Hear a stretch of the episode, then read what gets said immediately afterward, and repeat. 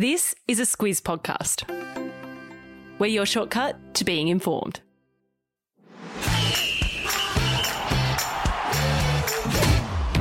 Good morning. This is Sport Today, your weekday sports news podcast that puts you ahead of the game. I'm Martin Gabor. And I'm Lucy Watkin. It's Thursday, the 23rd of December. In your Sport Today, more COVID cases in football. Nadal and Novak on track. Footy's big fight night. And celebrating with a bucket of fries. This is your Sport Today. We're going to start our final show of the year with a topic that has pretty much dominated all of 2021, and that's, of course, COVID 19. The new Omicron variant has seen the National Hockey League put on ice in America, with the league pulling its players from the Winter Olympics in Beijing. Games across the world, they've been postponed and fans barred from stadiums, and there's been another outbreak in Australia, and it involves A League men's club Melbourne City. Yeah, six players from Melbourne City tested positive to the virus yesterday, and it's led to a number of games being postponed. City was meant to play against Wellington in the FFA Cup last night, but that match has been pushed back. Melbourne's A League game against Brisbane on Monday, that's also been postponed, and this has all had a knock on effect because Melbourne Victory's FFA Cup match has also been delayed because they played City on the weekend and they don't want to risk having to quarantine in Queensland. Yeah, that's right. And Melbourne City is now the fifth club to have players test positive in the league this season. But the team says that all of the cases are double vaccinated and the players are doing well. Luce, there's a bit more news as well, and it involves the AFLW. Yeah, we now know how teams will deal with COVID during the season, which starts on January 7. So even if a team has a lot of positive cases, games will continue as long as a team has 16 fit players plus five train on players to make up the 21 needed on match day.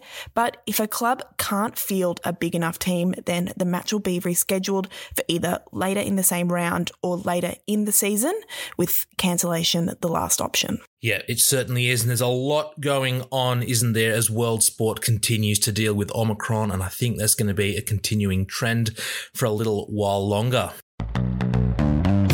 Let's stay with the issue because there are a couple of big events coming up in your home city, Melbourne, and it looks like the virus won't stop big crowds from turning up. Yeah, there's a bit coming up down here in Melbourne, and it of course all starts with the Boxing Day test at the MCG.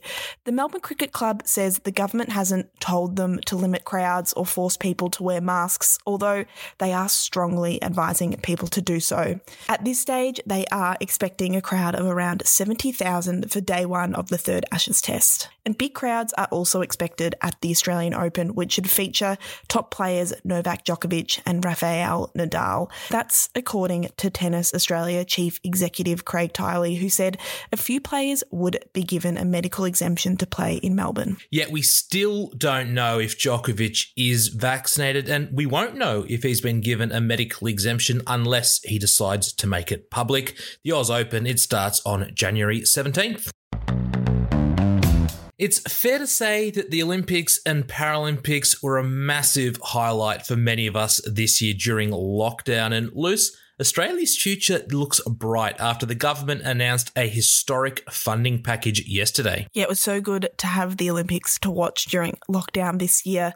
And the big news here is that the government has promised more than $250 million in funding over the next three years to build on Australia's success in Tokyo. In the past, federal funding was handed out every 12 months, but now there's the security of having it for that entire games cycle. The Matildas are the big winners they'll get about $10 million over the next three years. And other sports such as canoeing, women's rugby sevens, and skateboarding, they'll also get a big increase in funding. Yeah, they will. And this is the biggest investment ever in Australia's high performance sports program, with one eye on the 2032 games in Brisbane. And that brings us to today's trivia question brought to you by Sportsmate Mobile. Which city will host the 2024 games? Sounds like an easy question, but I do know it has tripped up a few people. Luce, have you got a clue for us? This city is known as the City of Light. City of Light, not of lights. Maybe a bit of a trick clue there. We'll have the answer at the end of the show. Let's talk some motorsport now because Formula One driver Nicholas Latifi says he received death threats after his crash in the final race of the season, which played a part in Max Verstappen winning the title.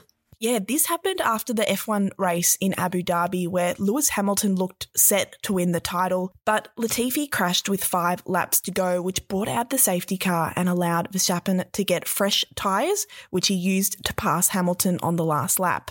Latifi said he knew at the time he was going to cop abuse, so he decided to get rid of apps like Instagram and Twitter from his phone. Latifi said a lot of the comments he received crossed the line, and the people who abused him were not true fans of the sport. Yeah, and in his statement, he said that he hopes that his comments can make people think twice about the consequences of online bullying and how it affects other people. If you follow boxing and probably rugby league as well, there's a good chance you stayed up late last night to watch Paul Gallen beat former NRL player Darcy Lussick in Sydney. Yeah, this one was way past my bedtime, Gabs, but I have a feeling that you watched this one. And Gallen's record is now 12 wins, one draw, and one loss after he beat Lussick in the third round.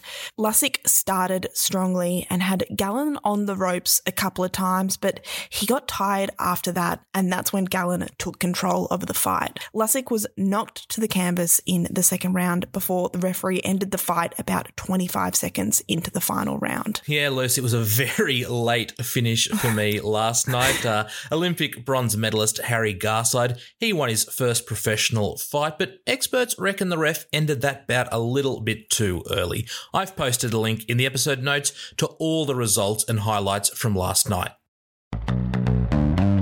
For the last story of 2021, I just had to combine my two great loves, which are, of course, sport and food. We've all seen coaches get a Gatorade bath after winning a big game, but it turns out they do things a little bit differently in Idaho. Yeah, it's not easy getting Gatorade out in the wash, but French fries, that's not too bad.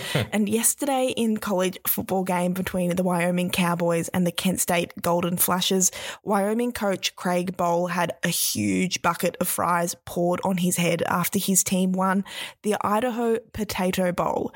I don't think they were fresh out of the fryer, Gab, so I think he'll be okay. Maybe just a little bit salty.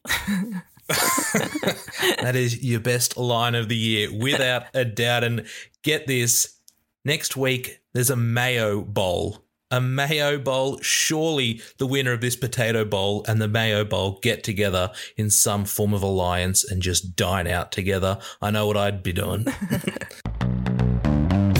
All right, time for Catch This, where we tell you what's caught our eye or what's coming up. And Luce, you can go first today. Well, I just wanted to plug our trivia shows, which will be running from December 29 to 31st. And what a better way to bring in the new year than having a look back on everything that happened in sport in 2021. And we had a really good time all of this year and with the trivia shows. So tune into those. Absolutely. That's a terrific catch this. And we did have a lot of fun doing this. And make sure you listen to those trivia shows on Spotify or Apple. And if you're there, maybe even leave a review if you like what you heard.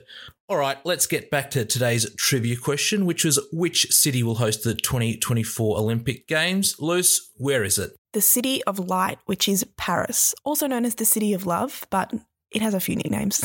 it certainly does. Uh, I think most people will have got that, but not everyone, as you might find out in our trivia shows. Okay, that is us done for the year. We want to thank you all for listening, and we really do appreciate it. I just wanted to give a huge shout out to our fearless leader, Fez.